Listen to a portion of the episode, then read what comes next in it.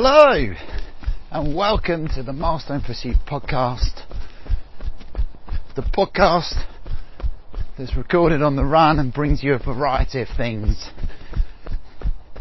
Brings you conversations with elite athletes as part of our scheme to invest in underfunded British elite marathon runners. It brings you workouts where I do a session and you can run along with me as if I'm there with you, if that's your thing.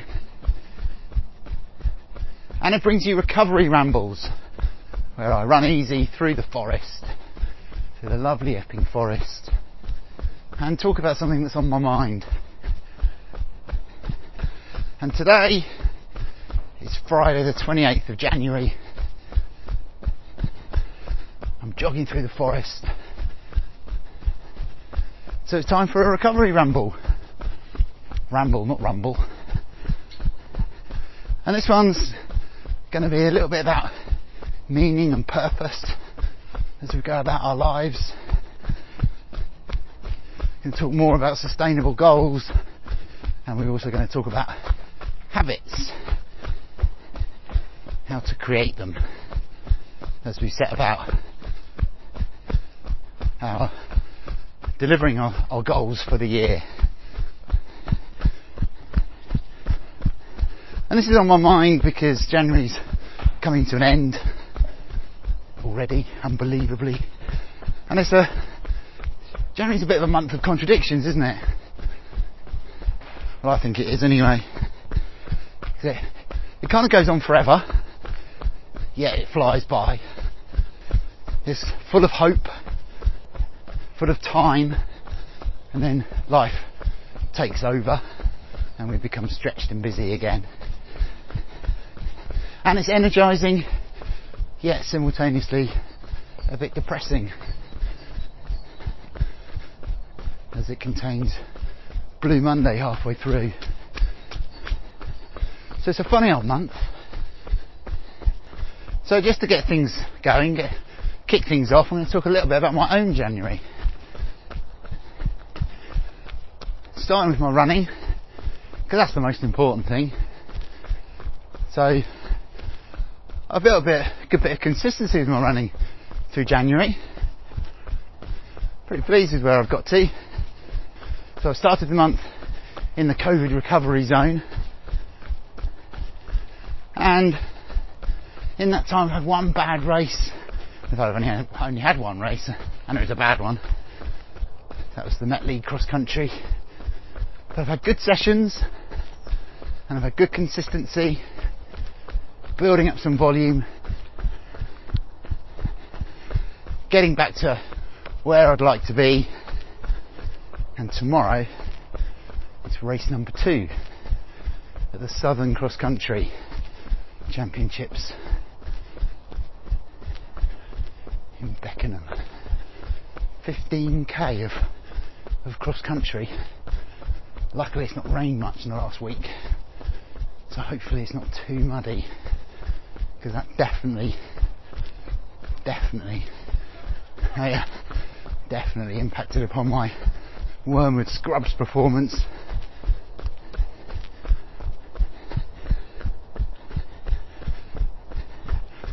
So all good on that front. On the coaching side, the month has passed where we've gone from building bases for spring races and extending bases that were built across the autumn. Starting to get ready for races now. Not far away now, at the end of January. Lots of half marathons in March. Lots of people thinking about the Manchester Marathon in early April. Not far away now, so building towards that, which is good. So there's a bit of purpose to the work now, really trying to get into where people are, where they need to be, where they can get, all of that good stuff. So that's pretty good. But it's really in the exec coaching work that I do that has provided the inspiration, the stimulus for today.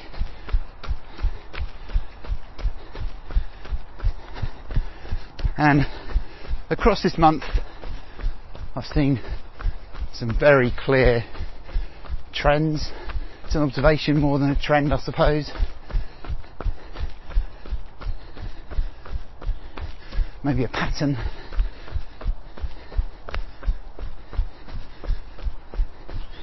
But that pattern is all about office life.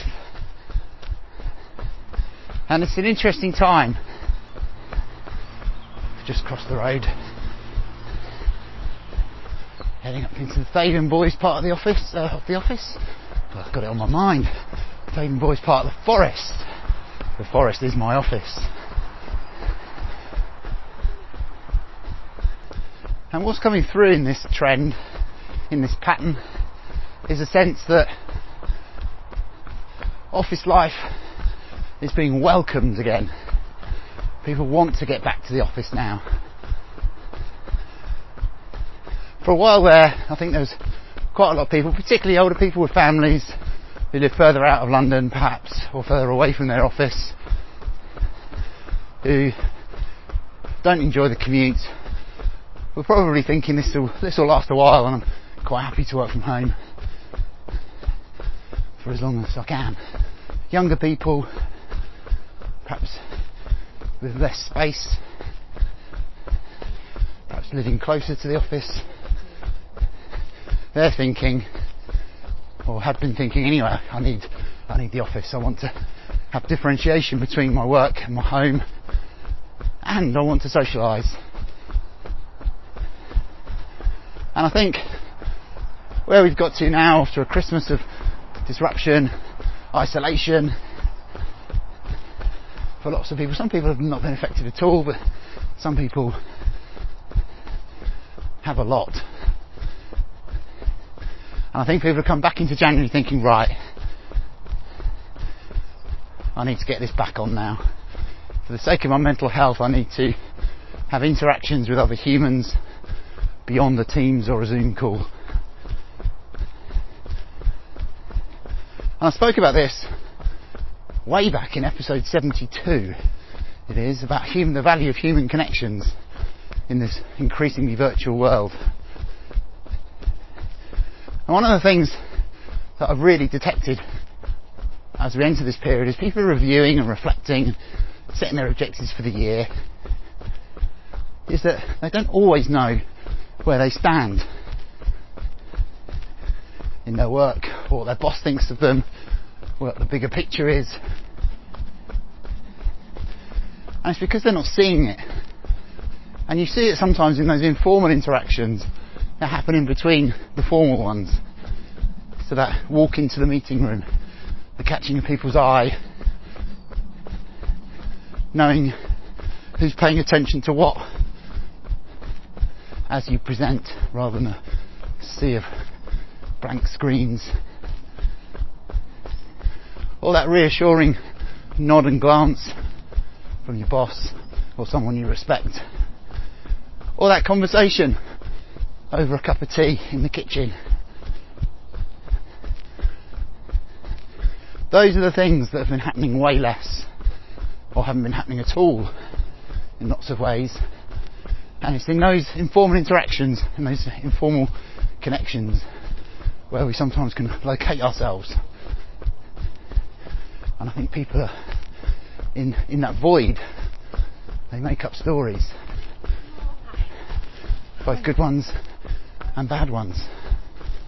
Lack feedback. And I think it's impacting productivity. So when working from home started in earnest, a lot of the reports were that I'm more productive, I get stuff done, I've got less distractions, I'm more comfortable in my environment. But I, I wondered at the time how sustainable that was, and I wondered whether actually there was an element of crisis management that gave people that drive, having to get stuff done, everyone mucking in together through difficult times. And now that's sort of changed, and people are openly saying, I'm just not as productive now, I waste time much more readily when I'm at home, get distracted much more easily.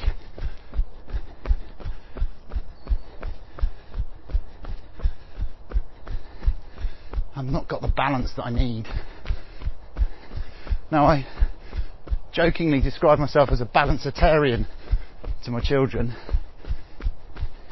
and I talk about the fact that, just going through a little bit of mud, I talk about the fact that too much of anything is bad for us, and they've tried to catch me out over time by telling me what some, something they think you can't have too much of, and just like the only thing they've landed on is air. Now, I'm sure someone will tell us that if too much air, it can be bad for us.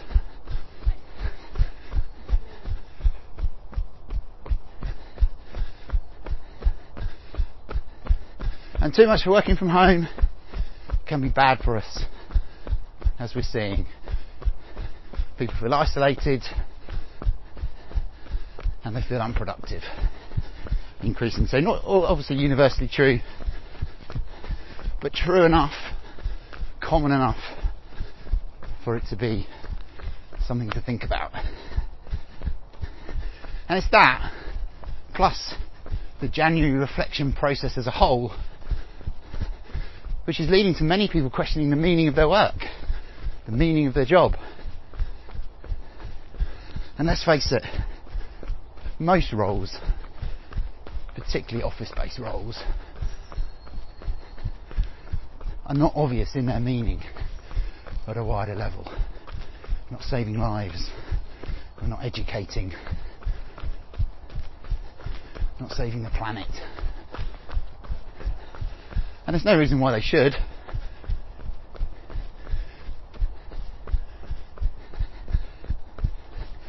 And it's an entirely understandable feeling that you might want to have, is to understand the meaning behind your work, the purpose behind it.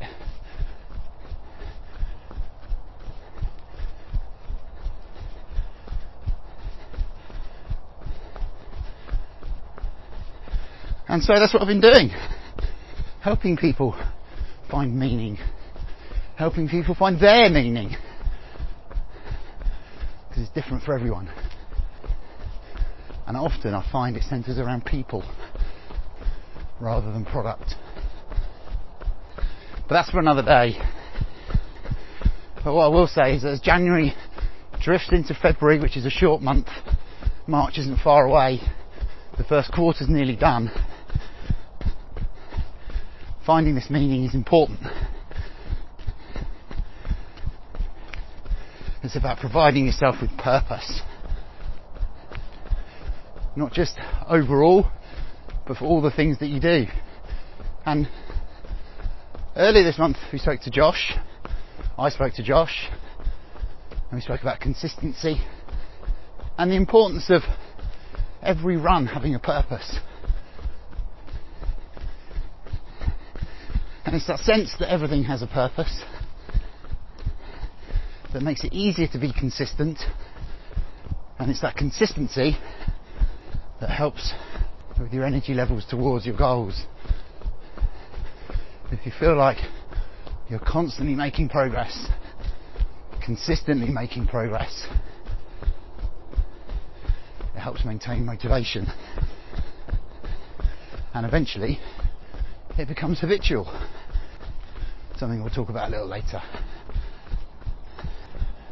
And in episode ninety, I think Josh was episode ninety-one, I spoke about sustainable goals.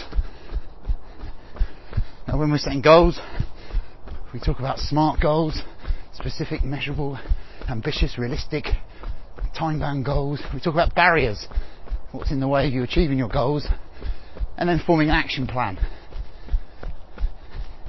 that removes those barriers. But within that, we talked about the importance of understanding your values and setting goals that were congruent with your values in a bid to make them sustainable, to make the goals sustainable. We also spoke about understanding your why, your purpose, as you make those goals sustainable. And finally, and for me, perhaps most importantly, we talked about reviewing your progress against your goals on a regular basis as a means to sustaining your effort towards those goals. So now we're at the end of the month. It's January the twenty-eighth. Let's review. How are you doing? How are you getting on against your goals? Just take a moment, a moment of quiet reflection to think about that as I puff up a hill.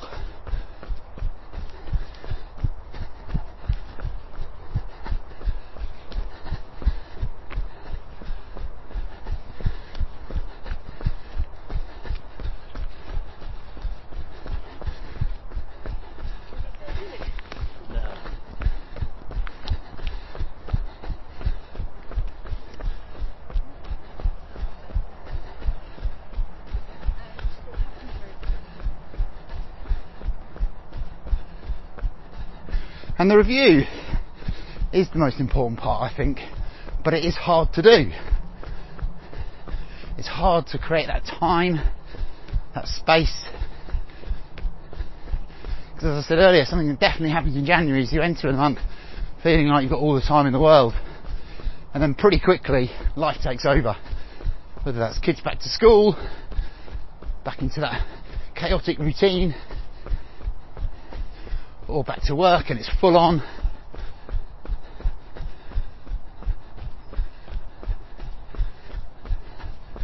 So finding time and space to reflect is hard to do. And as with so many goals, when we're trying to change something or do something differently, it's about creating or changing habits. And here we're just going to draw on some external inspiration from a couple of authors. Charles Duhigg, who wrote The Power of Habits, and he talks about, oh sorry, and the second one's James Clear, who, who writes about Atomic Habits.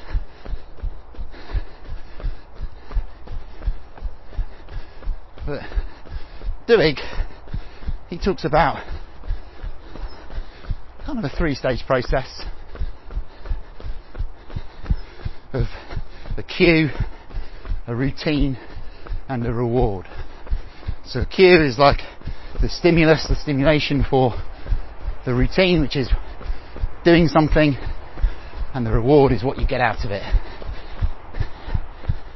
And the types of cues he means are location, so where are you, the time, your emotional state, like perhaps other people that trigger actions, and preceding actions, the things that have come before that lead you to doing your routine. So they are things that stimulate the routine, that stimulate the action. Clear, in Atomic Habits, adds cravings to that little list. So he's got a four-stage process, which I like, which is you have got cravings that sit after the cue. So you've had the stimulation. Well, the road's a bit noisy today. We'll get away from it shortly. You've had the stimulation, but why do you want to act? What are you craving? And of course, when we think about craving, we think about food. But it doesn't have to be. What do you need? What do you, what are you lacking? What is your why? What's the desire? So I just want to explore those ideas and with a couple of a couple of ways, a couple of examples. The first is through the most habitual of creatures. That's not my, my father. He is a creature of habit. Aren't we all, I suppose? I say that as I'm jogging around the same loop in the forest that I always use for the Recovery Ramble.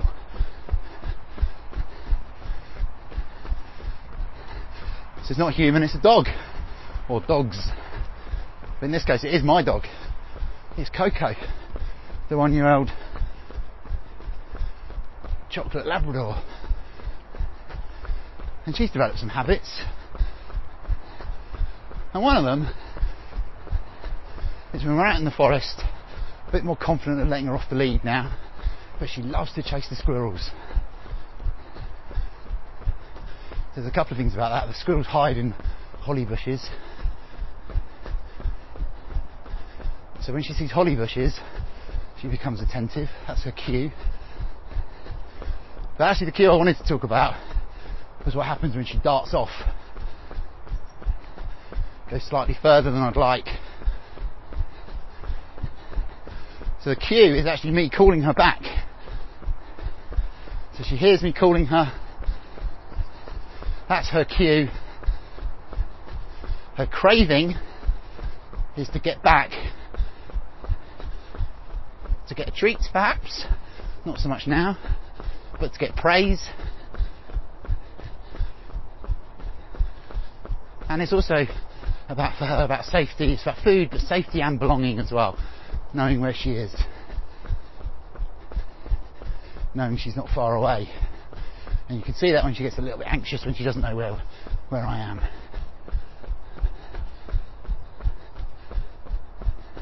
The routine is to return. Is to listen to where I am and come and find me at pace. Before heading off again. The reward, as I said, might have been a treat. Most likely these days some praise.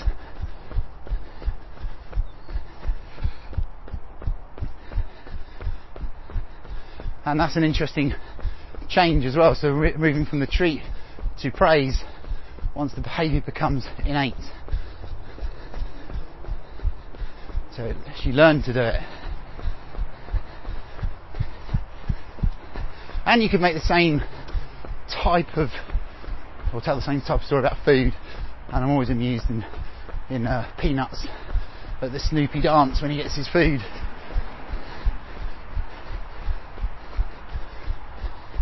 That's part of his routine. And it's part of the reward for Charlie Brown for giving Snoopy the food. The pleasure that he sees in Snoopy's dance. Not that Charlie Brown ever expresses anything other than misery. But there's probably some emotional state that's being met there from Charlie Brown, who finds it difficult to integrate socially. So he gets pleasure from his dog. Anyway, I'm digressing. The second thing I wanted to talk about in the context of that process of forming habits is our review process. And the argument I'm building here is that all of, of all the habits that we're trying to change as we go through a new year and trying to set ourselves those sustainable goals, it's the review process that is the biggest habit to shift and probably the most impactful one, because everything else will fall off that.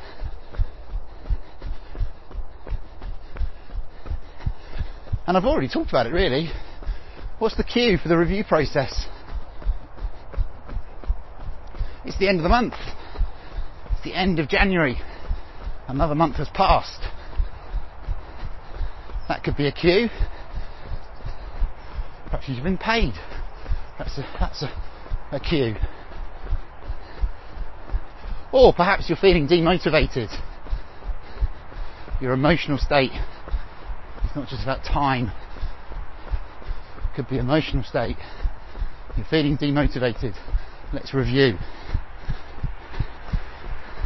Now the craving there, so that's the cues, potential cues. You can work out what your own are. The craving is to be motivated. It's to achieve. It's to see a sense of progress. It's to reconnect to your purpose. That's what you're seeking. The routine is what you do. That's the review itself. So that is looking back at your goals. Longer term goals and the short term ones leading up to that goal. How have you progressed?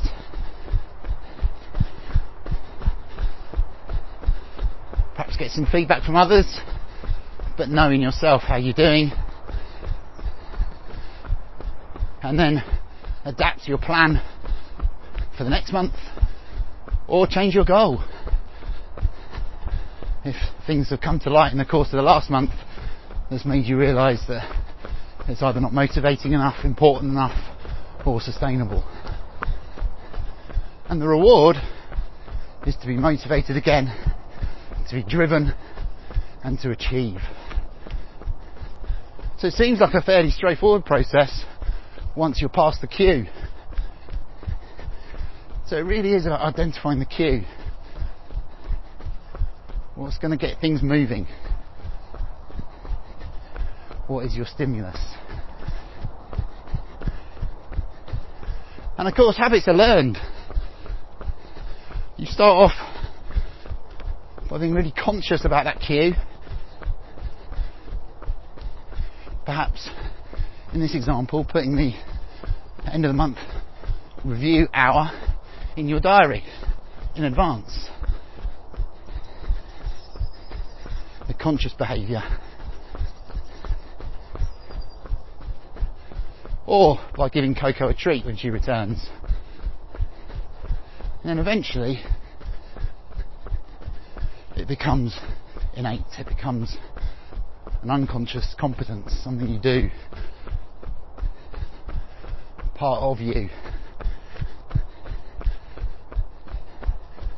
Just like so many things that are habitual, they are about you, who you are, how you are. And this is true across all sorts of things. It starts with a cue.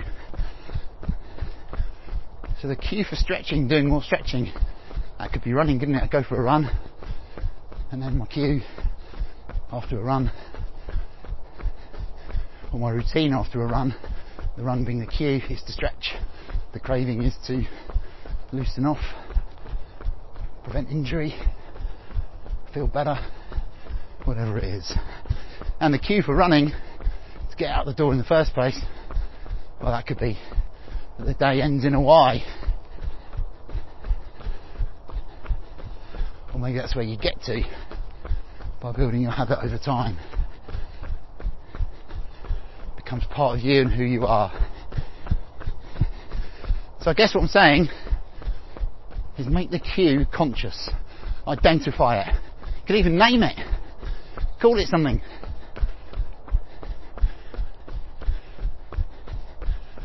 Whatever works for you. And then if we're doing this, we're having that habit of a, a review process that creates resilience. Stops you losing heart when things don't go so well. You review, you replan, adapt, change your goal, helps you stick with it, helps create sustainable goals, helps you be consistent, and it helps you deliver. And what you end up delivering might well look very different from what you set out to deliver. But resilience is about adapting to the changing environment.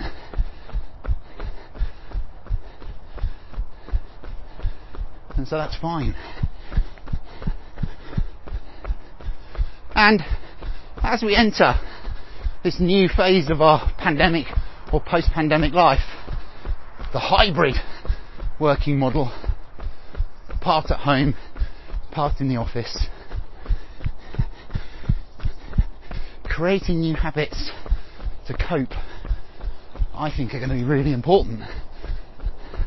Because I think there's going to be a little period of confusion, of chaos. We're not sure which days to go in. We've got, we've lost our routines, our habits. Things have changed in the workplace, in the office. And it's been two years since we've been regularly going to an office. Lots of the people would have changed. Lots of the processes would have changed.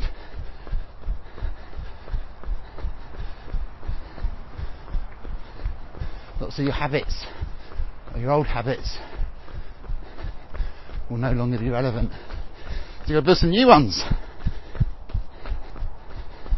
And talking of habits and cues, my cue for ending today's podcast and ending the Recovery Ramble is my arrival at High Beach. Done a nice loop around the forest, just coming up to the car park at High Beach, which most controversially you have to pay for these days, which has changed some people's habits.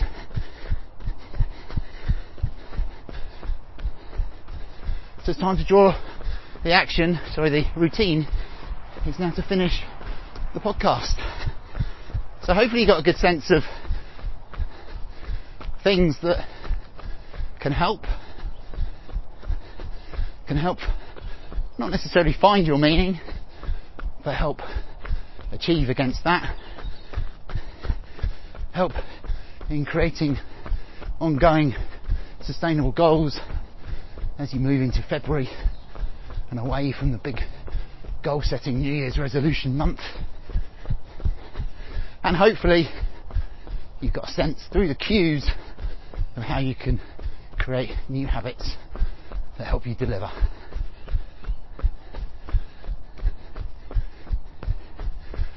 Thank you for joining me. I've enjoyed it. Nice easy jog around the forest on a calm January day. And thanks for bearing with the podcast, the niche and rustic podcast that it is. I really hope you get something out of it, even if it's to get to sleep. And I'll be back again soon for some more. And in the meantime, take care.